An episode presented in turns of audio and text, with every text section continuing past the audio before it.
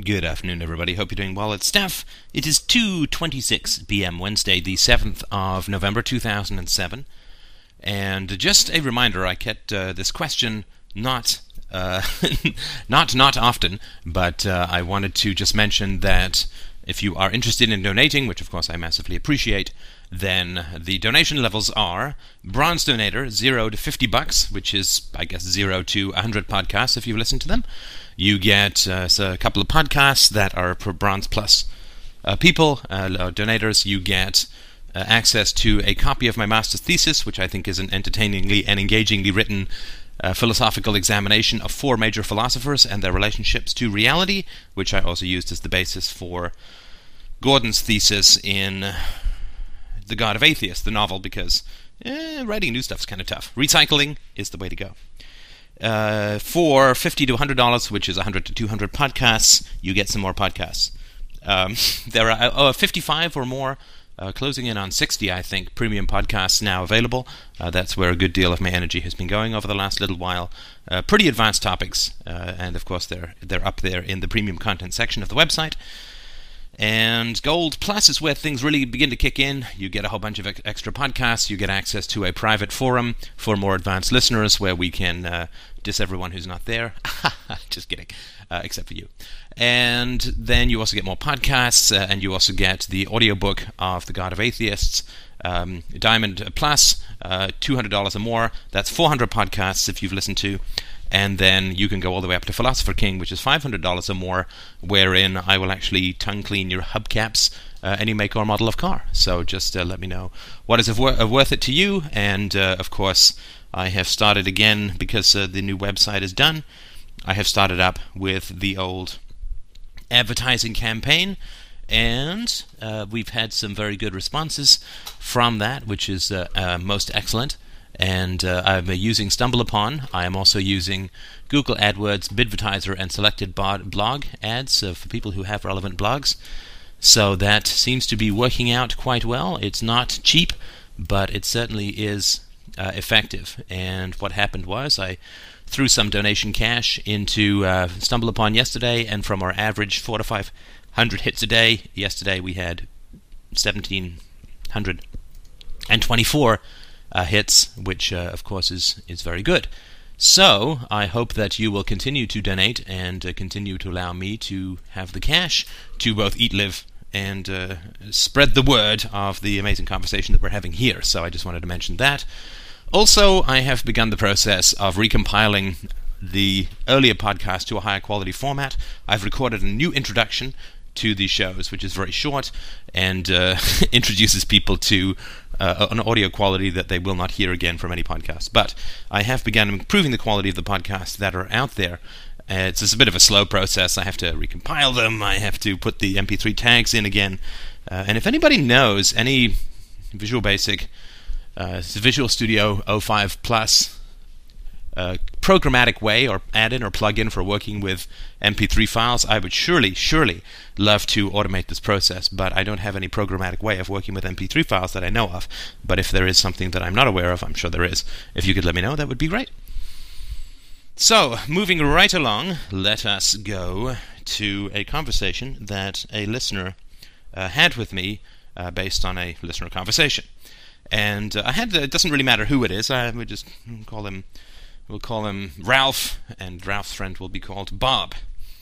And uh, so he basically said, after listening to our conversation, this is uh, this is Ralph and I, no real names here. After listening to our conversation, I could see how I was holding back, and I think I know why that is.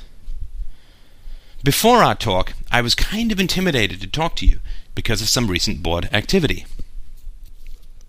My friend was one of the board members banned for sending the private message. Uh, this, for those who don't know, this is a private message that was sent um, to um, uh, through through the Freedomain Radio message system, which was designed to uh, draw people away from Freedomain Radio and to an anti-Freedomain Radio site in a truly soap opera-ish twist in the realm of philosophy. And uh, I didn't have, I mean, I have no, no objection to an anti FDR site floating around. I actually think it's a very good thing. But uh, I don't particularly want to pay for bandwidth and processing costs to have people um, slag me, uh, call me a cult meister, and uh, draw people to to that anti-FDR site. I mean, if you want to.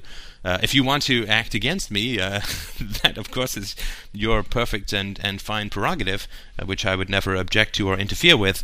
But don't ask me to fund it, and don't use my resources to call me culty. Right? That's just it's pretty sleazy. Anyway, so he said my friend was one of the board members banned for sending the private message. I have been hesitant to post lately and was really nervous to talk to you because I would be devastated to be banned from FDR. I am not sure. I don't think any of my behavior is anything to be banned for, but I feel like I really should watch my step. What do you think about this? And so I replied to uh, to Ralph, and I said, "Well, what did you think of Bob's actions?" This is the guy who used FDR's message system to to sort of diss me in the conversation and so on. He said, I was most upset that he was advertising for a competing site through your private message system, and when he called FDR a cult.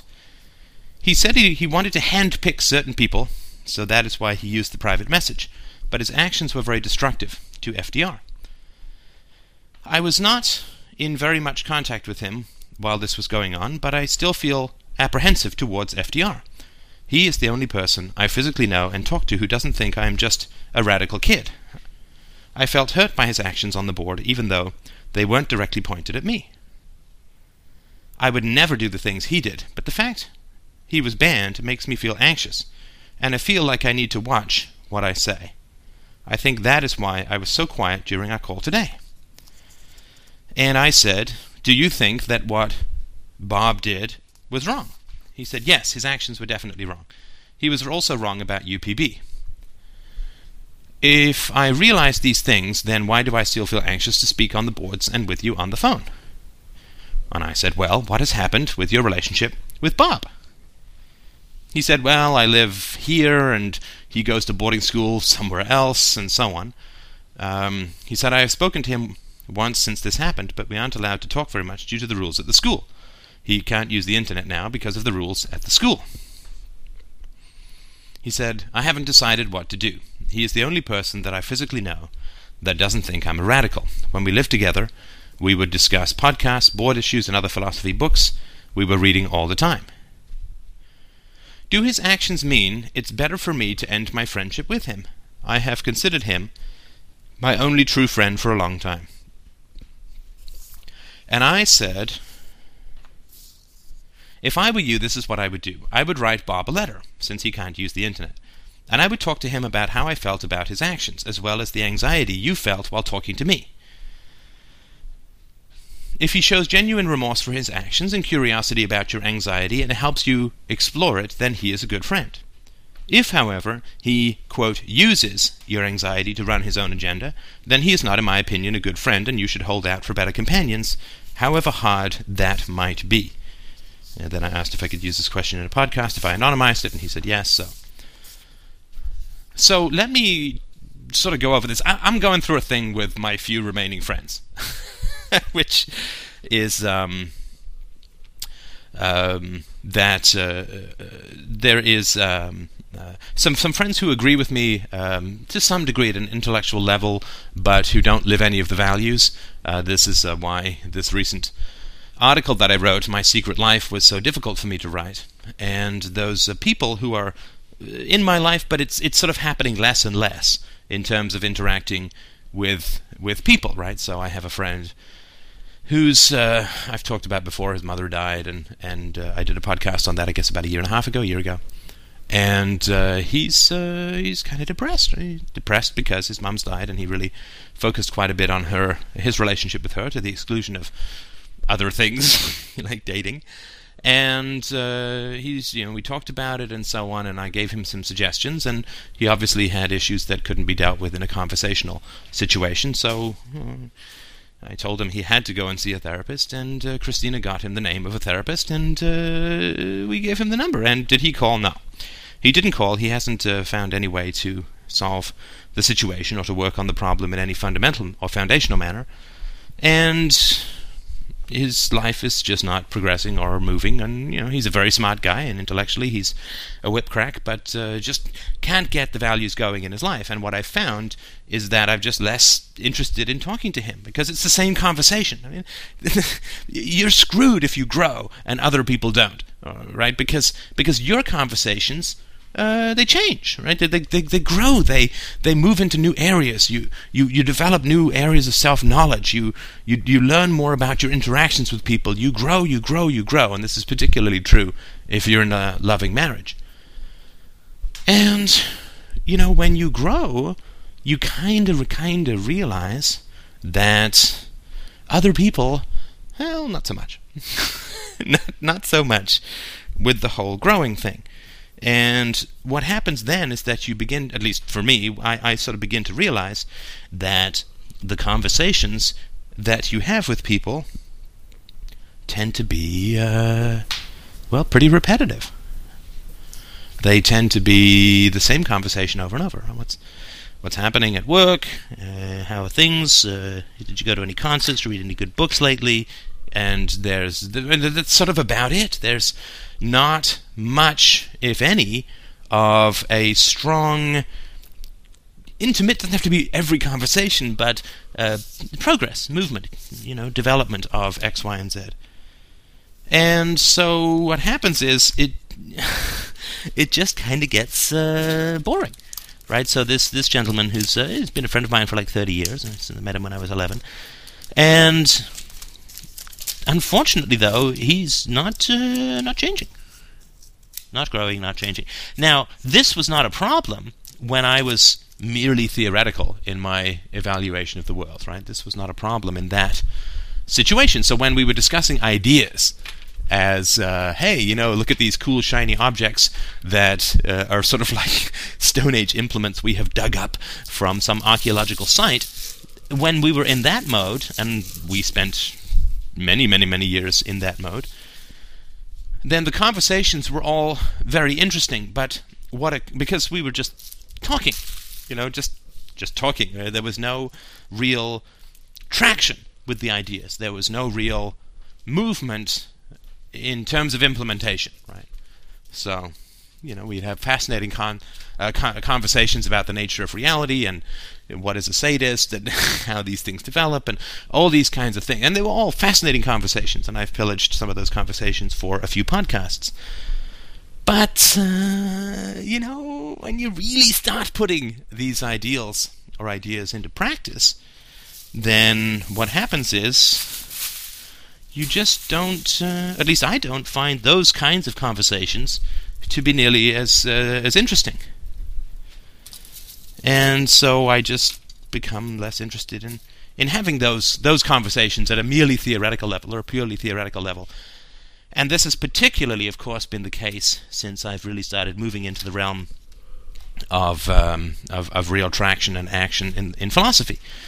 And I just get less. Uh, you you know when you get out of your own rut of repetition, and the rut of repetition tends to be focused around a merely theoretical conversation you know, Aquinas said this, and and uh, God is not real because of that, and and all of that stuff's great. I mean, I love that stuff, but when you really do start to put stuff into action, then the theoretical aspects of things, or the ideas which do not translate into any effect on action, they just become. I don't know. How, how do you say it nicely? how do you sort of say it? They become sort of dull right? And and I don't. Again, this, this could also just be getting older, right? When you get older, um, at least for me, you do kind of get the idea that you, you ain't gonna live forever, and because you're not going to live forever, what is it that you want to? Um, how is it that you want to spend your time? What is it that you want to spend your time on? Now I'm 41. I'm nowhere near death's door. I've got another, hopefully, 40 or 50 years to go.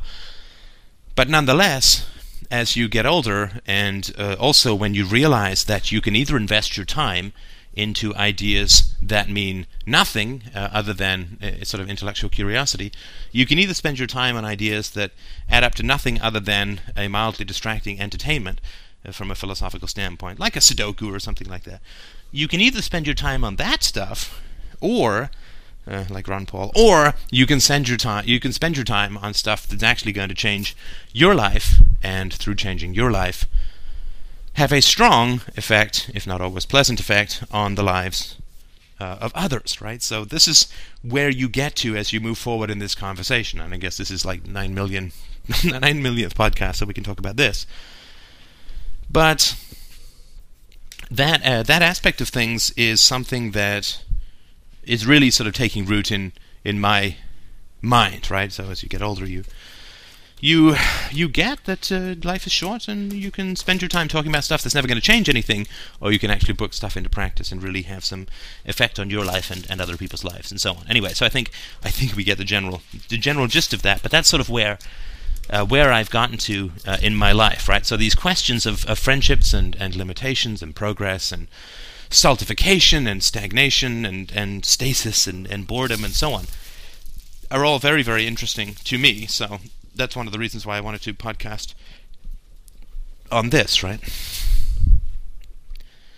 I mean, there's only there's only so many times that you can hear somebody complain about job ennui before you sort of realize that uh, they're not going to change. They're going to continue to complain, uh, and, uh, uh, compl- and and enabling that complaining is is not is not a good thing, right? It's not a good thing for you. It's not a good thing for them.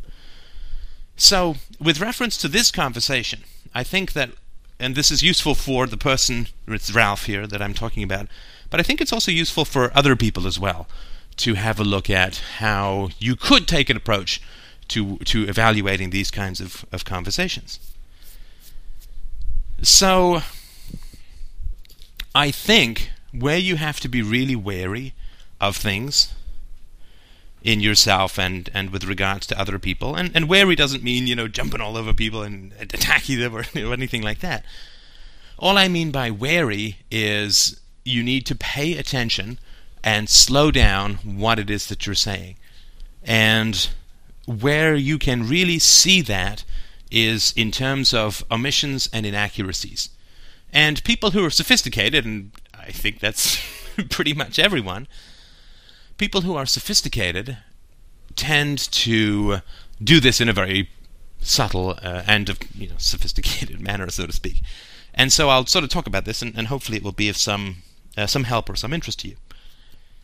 So, how is this moral question of Bob's behavior, the guy that I banned, of Bob's behavior? How is that question uh, put put forward? Right? How is how is um, Ralph, the person who's talking to me or asking me questions? how does Ralph frame this problem, right? Uh, when I ban someone just for being difficult and obstructive and exhausting, but not abusive, I mean, this is my general principle, right? And if somebody is just like arguing everybody into an exhausted kind of circle and not making any progress and not, uh, you know, acknowledging arguments and then abandoning those acknowledgments and, you know, being uh, dismissive or, you know, but not abusive, not saying you asshole, but but whatever, right? And and when you can just feel the tension escalating in the conversation, which is fine, but uh, but if it never has any kind of um, release or, or denouement or whatever, then what I do is I ban people or I ask them to leave uh, but I don't mind if they come back and browse. I don't mind if they want to pick up their posts. Uh, I don't mind if they want to uh, stay in contact with people using the IM system, uh, the messaging system, or the inbox, the email system at, at, FDR. Right? It's just that their posting is a problem. I don't have any. Know, if they're not abusive, then I don't have any problem with them still. You know, they can download podcasts. I mean, I just don't want them to post. Right? They can download podcasts. They can uh, do whatever they want, right? I just ask them not to uh, not to post on the board. And so, um, when, if somebody then abuses that privilege, right? Because uh, nobody has any right to use the Freedomain Radio server, and nobody has any right uh, to to come to my house and have dinner at my house, and I don't have the right to go on a date with your sister, and you know, like nobody has the right to use other people's resources, right? So it's it's a privilege, right? And, and like coming to my house for a barbecue is is a privilege, right? And so on. So when I ban somebody for being difficult and, and obstructive and negative, but without being abusive, yeah, they can still use the download the podcast, whatever. It's fine with me, right? It's just that particular kind of board interaction that is not productive. So, um, so then, but then if people use that to you know, spread negative and horrible and hateful things about this conversation or me using, then then I do an IP ban. An IP ban is their computer can't get to my server for podcasts for for and people get really upset about that, right? But but I, generally it's not out of hostility that I will ask someone to stop posting. It's just it's consuming a lot of cycles, a lot of resources, and not getting anywhere, right? So that's when I sort of ask people. You know, it's like if you go on a date with someone and they just they're just kind of boring or narcissistic or whatever, right? Then you you know you don't hate that person. you just don't want to go on a date with them again, right? So if they call, you'll you'll put them off or anything, but you're not going to you know unless they keep calling and get scary, you're not going to block their number. And that's sort of the way that it occurs. It occurs for me, right? So so when this gentleman is talking, and, and, this kind of detail is really, really essential to to look at, right? And and that's why it's really important to uh, when you get a communication, particularly in the form of email, that you slow down, don't respond too quickly, sort of figure out how you feel, um, review the information that's being provided to you in the post or the podcast or whatever, breathe. you know, and, and this is just slowing down your reaction to make sure that you end up with a healthy or, or true self reaction or, or instinct rather than a defensive or reactive or false self kind of whiplash instinct like, oh, you're a bastard or whatever. I mean, that's not the stuff that we want to, to have in terms of elevating the conversation or eliminating a conversation that can't be elevated. So, when uh, when he frames uh, when Ralph frames why he was hesitant about talking to me or why he felt sort of emotionally closed off while talking to me, he said, Because of some recent board activity. My friend was one of the board members banned for sending the private message. Right? Now, when you get this kind of information, it's important, and again, I, I pounded this into the ground, and probably will again, but pounded this into the ground with the Socrates podcast around one about the Socrates part two. And when you get this kind of communication, it's important to read carefully. Uh, it's important to read carefully in just about every situation, but in these kinds, it's important to read carefully. So, I was intimidated to talk to you because of some recent board activity. Well, that's not really true. And then when he says, My friend was one of the board members banned for sending the private message. Well, that's not true either. I don't ban people for sending private messages because you know there's there's hundreds of private messages flying around every day or two in the Freedomain Radio system. So the idea that I'm banning people for sending private messages is um, is so clearly not true that it's an evasion. You know, with all due respect to this gentleman who who wrote to me, I'm just sort of pointing this out because it's important to see how we process these things as well. That is an evasion because clearly I did not ban anybody for uh, sending the private message. I'm not saying any of this to defend myself. I'm perfectly comfortable with my actions, but just so that you can understand when people communicate to you what they avoid saying is usually the most important thing if there's this kind of stuff, right? So what uh, what uh, what does he say then? So then I said, well, what did what did you think of Bob's actions, right? Because because he he's the one who feels like randomly people just get uh, banned or you know whatever through Freedomain Radio for sending private messages or something as innocuous as board activity, right? These all evasions. It wasn't recent board activity that intimidated him. It was me banning this, doing an IP ban on, on, on his friend. So I said, "What did you think of Bob's actions?" And I'll sort of say why I said that at the end. He said, I was most upset that he was advertising for a competing site through your private message system. Right? Well, again, this is not really true. Um, it's not a competing site. It's not a competing site.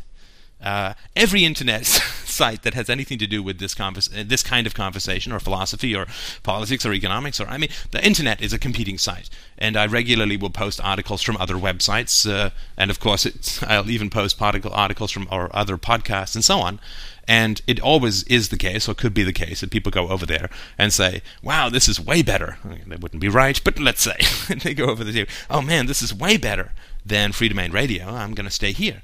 And that's always their prerogative and, and choice. Competing sites is not the issue. And when he called FDR a cult, all right, he said he wanted to handpick certain people, so that is why he used the private message, but his actions were very destructive to FDR. I mean, the the the gathering of people together who are interested in philosophy into the the board of FDR has been an investment. I like eleven thousand posts and God knows how many frighteningly countless number of hours invested in bringing this conversation, nurturing it forward, trying to manage it as best I can, and, and to herd the cats towards productive conclusions, myself included. But the gathering together of people who are interested in this is a significant investment of mine. And uh, I'm going to guard it somewhat ferociously, and that doesn't mean that people can't come and go whenever they want. Of course they can, but what it means is that if you start pillaging this capital that I've gathered together of like-minded people um, to basically like if you use the people that I've gathered together and extended expended an enormous amount of time, energy, and money to gather together, if you then use the mechanism, the technology, and the to attack that investment, then I'm going to be um, I'm going to react strongly, and I'm going to be very uh, uh, guarded, uh, and I'm going to be very protective of the investment that I have put together in this community, right? And uh, so that that's sort of inevitable, right? So the idea advertising for a competing site uh, that's not particularly accurate. So when he called FDR occult uh, that is uh, more accurate. Uh, wanted to handpick certain people, so that was why he used the private message. But his actions were very destructive to FDR. And again, that is um, that is both true and false at the same time. So this person feels uneasy because he's right on the border of an unpleasant decision. I would say, of course, this is my theory. So when he called FDR a cult, um, he he said I was most upset that he was advertising for a competing site through your private message system, and then when he called FDR a cult. And so there we have I was upset by these actions. And that's quite different from these actions were wrong, right? Again, this is all stuff that you need to be uh, to be very aware of when you're in communications with people. It's not designed to make you paranoid, but just designed to help you understand everybody's a philosopher and everyone is a genius. And we really need to be very uh, to read carefully, just as we would if we're reading through Shakespeare or some challenging writer like Dante or whatever or sometimes me, perhaps. But um, he said I was uh, I was upset and so on. And he said, but his actions were very destructive to FDR, right? Not just uh, his actions were very destructive, but destructive to FDR, right? Which is, yeah. he said, I was not in very much contact with him while this was going on, but I still feel apprehensive towards FDR. And he said, I felt hurt by his actions on the board, even though they weren't directly pointed at me. I would never do the things he did, but the fact that he was banned makes me feel anxious. And I feel like I need to watch what I say.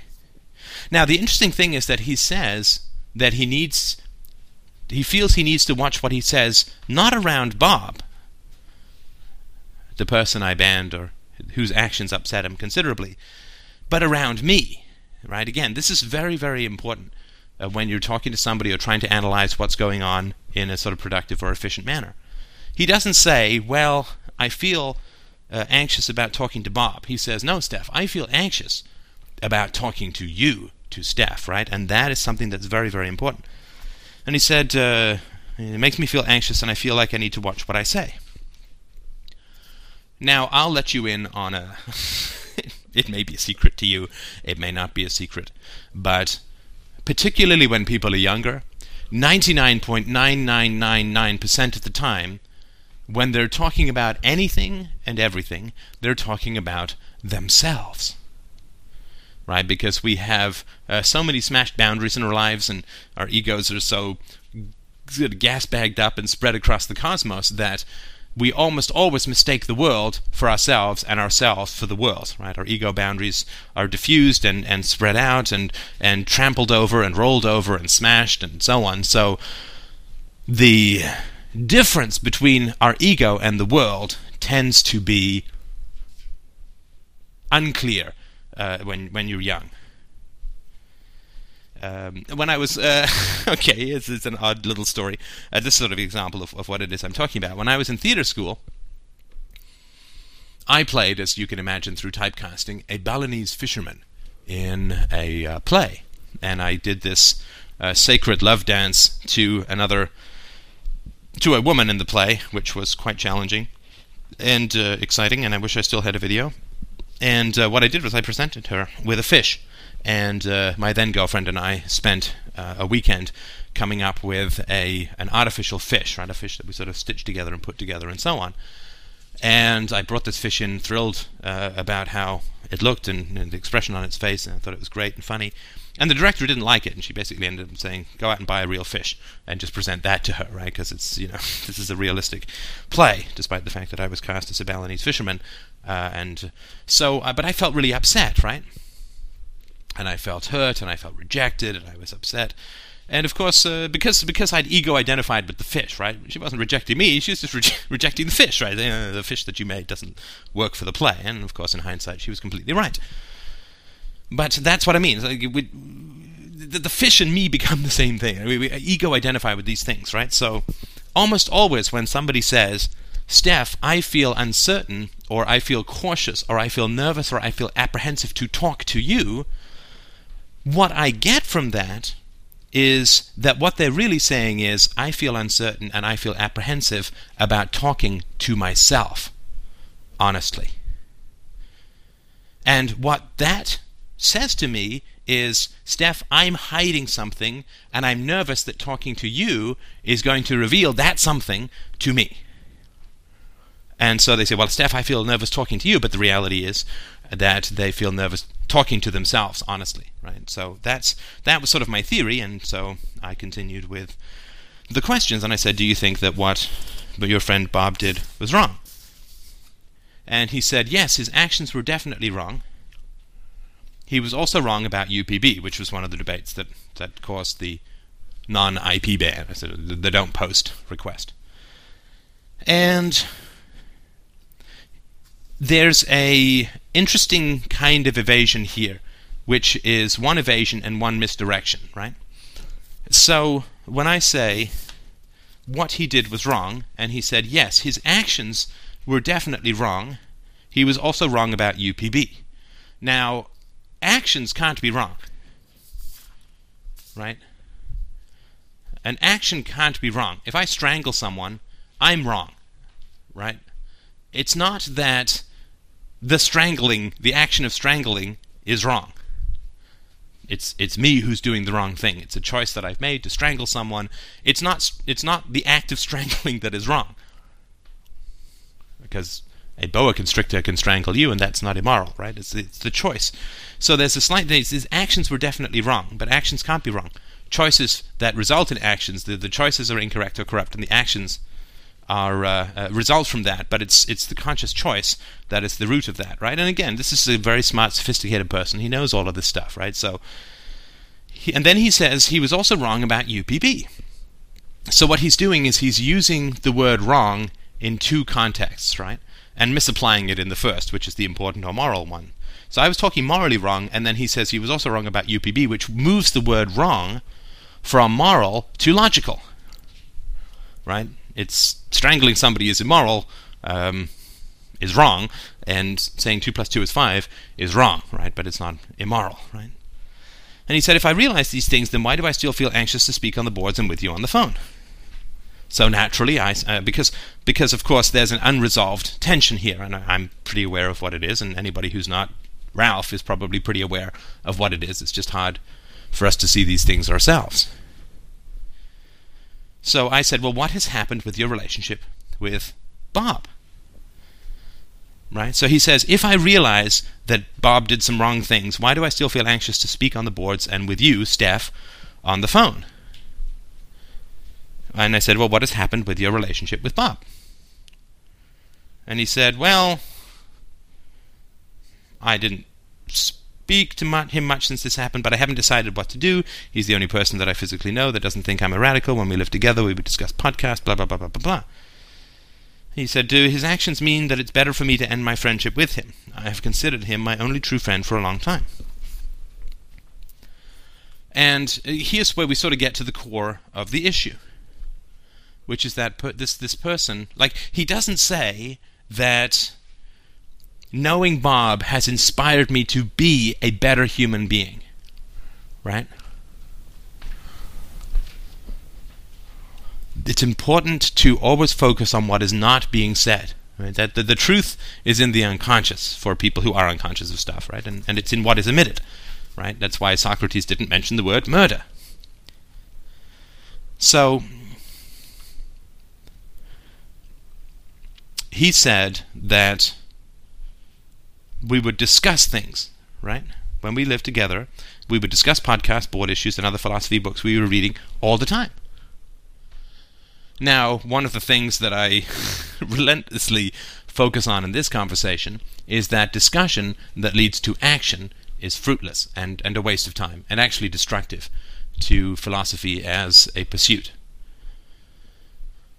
Because every time you have a value that you don't act on, you disconnect even further for yourself and for others the connection between values and actions, between philosophy and integrity, right? Between courage as a virtue and courage as a decision, which results in an action. So, what this person to me is basically saying is, well, what do you mean I have to implement these values? Right? The reason that I feel anxiety is that I only want to talk philosophy. Right? And that's why I have these three questions. The first, what did you think of Bob's actions? Right? In other words, what is your evaluation morally of what Bob did? And then I say, when he wouldn't answer the question, or when he answered it subjectively, like I was upset. See, that's a feeling, right? And I said, "What did you think?" I didn't say, "How did you feel about Bob's actions?" Right? So when people when people answer the wrong question, it's because they don't want to answer the right question. Clearly, right? So if I say, "What did you think of Bob's actions?" and he said, "I was most upset. I was anxious. I felt bad." Well, I didn't ask what you felt. I asked what you thought. What was your evaluation of Bob's actions? And that's why I said, "Did you do you think that he did wrong?" And he said, "Yeah, his actions were were wrong, right? And he was wrong about UPB, but you know, close enough, right? We can work with that." And I said, "Well, what has happened to your relationship with Bob, right? What did you think of his actions? Did you think what he did was wrong? And what has happened with your relationship?" And this, of course, is the connection between evaluation and action, which is really the core of what it is that we're talking about. And we spent the first 182 podcasts talking about theory, and then the next 6 million we'll be talking about application, practicality, putting your values into practice. And that's what I wanted to know. So it's great that this person is somebody that you enjoy discussing philosophy with, but given that this person did something that you say is wrong, what has the result of that knowledge and that evaluation been? And if you say, well, yeah, he did something that was wrong, but frankly and fundamentally, it doesn't matter to me. Like, I'm perfectly happy to hang with somebody who made a pretty immoral decision uh, because I enjoy discussing philosophy, right? And, and what that says deep down is philosophy is a mental game that I use to avoid morality. Whereas morality is the action, the choice, the decision that results in action. So what this person is saying is, I am drawn to discuss because I do not want to act. And what that means, of course, is that this person has a great natural integrity and does want to act. We don't defend against things that we don't want. Right? if this guy wants to act with integrity, then he's going to have a great deal of defenses and anxiety around any demand. Right? I don't have a great deal of defenses about, Steph, would you like to be a ballerina? Right? I don't have any tension about it because uh, having already done the lead in uh, uh, Nutcracker, I, eh, you don't need to prove anything anymore after that. So, so um, this person does not want to connect the uh, the words with the deeds, right? And is studiously avoiding connecting the words with the deeds, right? And so the reason that I know, and, and, and, my solution to these things is not, well, tell the guy to take a hike. He's a corrupt son of a bitch and just make him go away. Right? That's not my, I mean, that doesn't get anyone anywhere, right? And of course, uh, that may be considered sort of culty. But, uh, and of course, what does it matter what I think, right? The important thing is that you get to the truth about your relationships. So, what had not occurred was that this person, uh, Ralph, had not had a sit down, either through uh, regular mail or whatever it is, whatever methodology that could work. And when people don't do that, it's, it's for a good reason. We'll get to that in a sec. But this this Ralph had not had a sit down with Bob and said, you know, step me through what's going on with this decision of yours to call FDR a cult to um, to attempt to to sort of badmouth to, to to drag people to a very hostile to Steph or FDR forum. You know, this is a guy who gave you you know lots of free podcasts and, and resources. Yeah, he, I think he donated, but but the issue is, you know, what was going on for you, right? Because it seems like that's kind of a catty and hostile thing to do, right? I wasn't too comfortable. I thought you were wrong about UPB, and I thought you fought way too long, and really you had some emotional thing going on. And then when you were asked not to post, and Steph very generously let you continue to download the podcast and use his server resources and his bandwidth and his his uh, message system and so on, and then you kind of really abused that privilege by uh, using Steph's resources to attack Steph and to to insult his character in such a fundamental way. Like I I absolutely will not tolerate being called a cultist. Right? That is an unbelievably savage and vicious attack upon what it is that this conversation is all about. And so people approach, people uh, let loose with the word cult at their peril around me, right? You better have a damn good case if you're going to call me a cultist. And if it does turn out that I am some sort of cultist, uh, then I will absolutely correct things, but you better not use that term loosely, right? You might as well be out there calling my wife a whore unless you have video. You are not going to be on the sunny side of my street in any time anytime soon. So you'd say, well, this Steph, uh, you know, generously gave you, allowed you to continue to use his resources, even though he disagreed with, the, you know, what you were talking about, which I thought was incorrect about UPB, uh, and found the conversation to be non-productive and draining and exhausting. And then you kind of s- set up this anti-FDR forum, and, and you, use Steph's resources to to call him culty, which is highly insulting for a philosopher. Um, and and so help me understand what the process was here, right? That's what that's what didn't happen. Right? So what happened was Ralph judged, and I think rightly so, Bob's actions to be wrong, to be immoral, to be hypocritical, to be corrupt, whatever it is. Not evil, but but wrong. And that's why I said, well, what has happened with your relationship with Bob? And I knew for sure that Ralph was not going to write back to me and say, well, what's happened is I've had a four hour conversation with him about this. And I've been curious, and I've tried to figure, you know, tried to help him figure out what the sequence was and how he felt, and whether it was similar to any situations he had as a child. He has studiously avoided that conversation.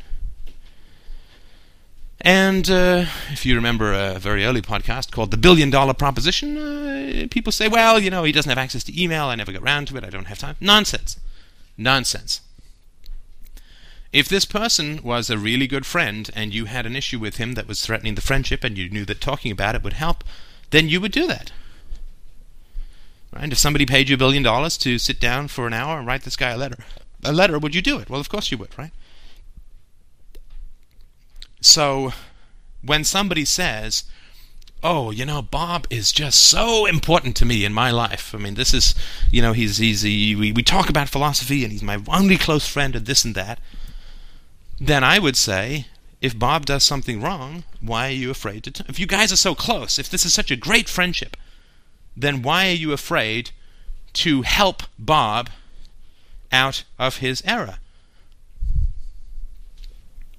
Uh, people always say this, oh, we're so close. I love my mom and I love my dad. As friends, we're so close.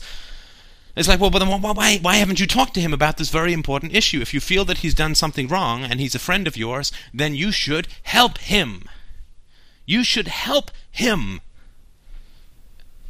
Because if this error continues and if he has a sort of vicious or reactive or abusive streak where he just sets up, you know, crazy, you know, negative forums when he's crossed or whatever, right? That's kind of a bitchy and hysterical response to a slight or a wrong or a perceived slight or wrong or whatever. If that's his habit and you allow him to continue in that habit, his life is going to be miserable. Because what happens when his wife or his children contradict him? Is he going to set up angry boards and you know use uh, use his kid's email account to bash his his kid uh, to to his friends or his wife at work or I mean what is he got like if somebody's got a really bad habit and you claim to care about him, then when you see that bad habit, you should help him. And if you don't help him, then you're not a friend. Forget about whether he's a friend. You're not a friend. You're not a friend.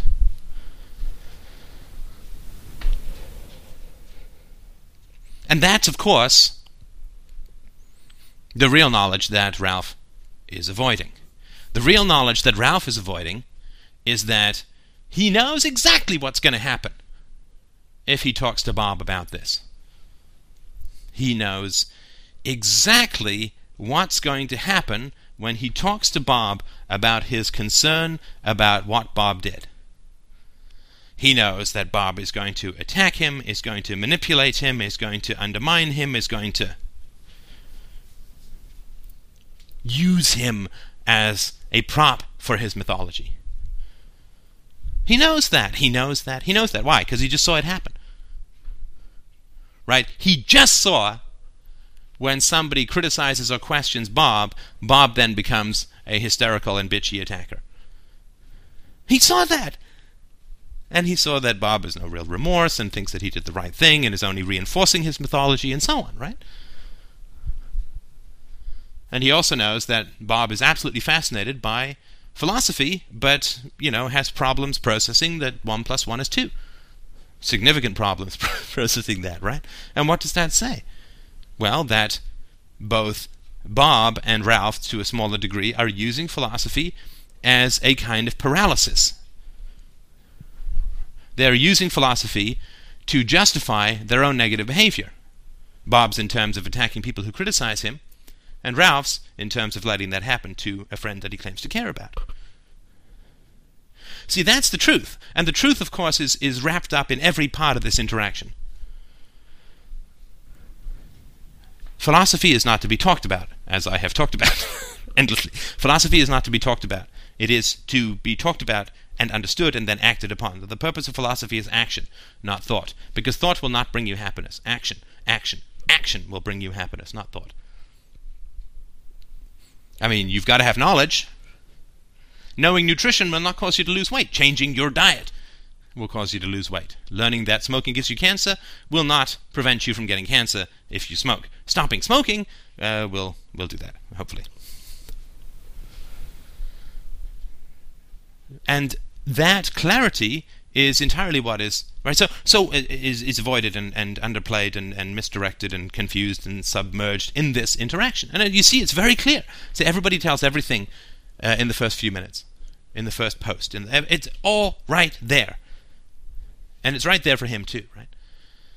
So there is a core truth in Ralph that Ralph wants to avoid which is the relationship between philosophy and action, and his own cowardice in not talking to Bob about his thoughts and feelings about what Bob did that was wrong. He wants to avoid all of that. Now, he knows, he's been around in this conversation long enough to know, that Uh, through some sort of evil or perhaps good gypsy curse on my crib when I was younger, I see this stuff in blazing clarity. Right? So when he says, Well, Steph, I'm nervous to talk to you, it's because he knows I'm going to tell him the truth if he asks me, and I may even if he doesn't. Now, in this case, I did ask if I could use this for a podcast, but He knows what's going to happen. In the same way that he knows what Bob's reaction to any kind of questioning is going to be, he knows what my reaction is going to be when he brings this stuff up with me, which is that I'm going to build a case for what is true and what is really going on. Not the stuff that's being evaded at the surface, but why it's being evaded deep down. And that aspect of things is something that is so important to understand. I mean, I asked three little questions here, and I knew the answer before I started posting the first one. I'm really trying to get you guys to up your game to the point where this becomes a habitual reaction. So that you stop reacting at the surface things, right? Nate has posted some stuff on the board about an interaction he had with a quote friend of his, and you can see the same thing going on. I'm, you need to scan for what's not talked about. You need to scan for what's evaded. You need to scan for what's not present. What's not obvious? And we talk about economics. Is economics is the discipline of looking for the hidden or non-obvious costs rather than the obvious benefits. And that's really what I'm trying to focus on in this podcast. Look for what's not there. Look for what's skipped over. Look for what's missing. Look for what's redefined. Look for what's distorted. Because that's the rock that you need to hit on the false ship. Right? So you can swim to a, to real land. Ooh, what a crowded metaphor. But I wanted to to talk about that eh, because I've been missing doing these podcasts for a while. But I also wanted to to point out to you that this kind of process can be very efficient. Now I know that Ralph knows all of this about Bob. I hope he's written the letter already. And if he hasn't, he's not going to, so this doesn't matter, right? But what good would it have done for me to say, yes, you should break with this person's friend, or you should break with Bob because he's a bad guy and this and that and the other, right? Because he's avoiding that knowledge.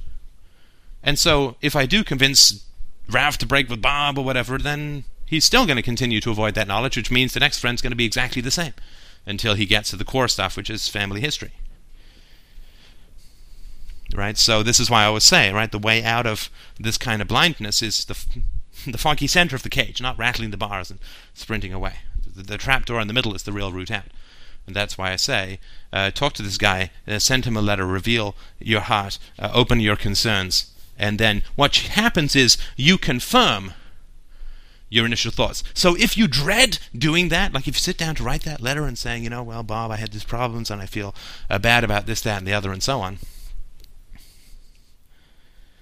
then if you feel dread doing that,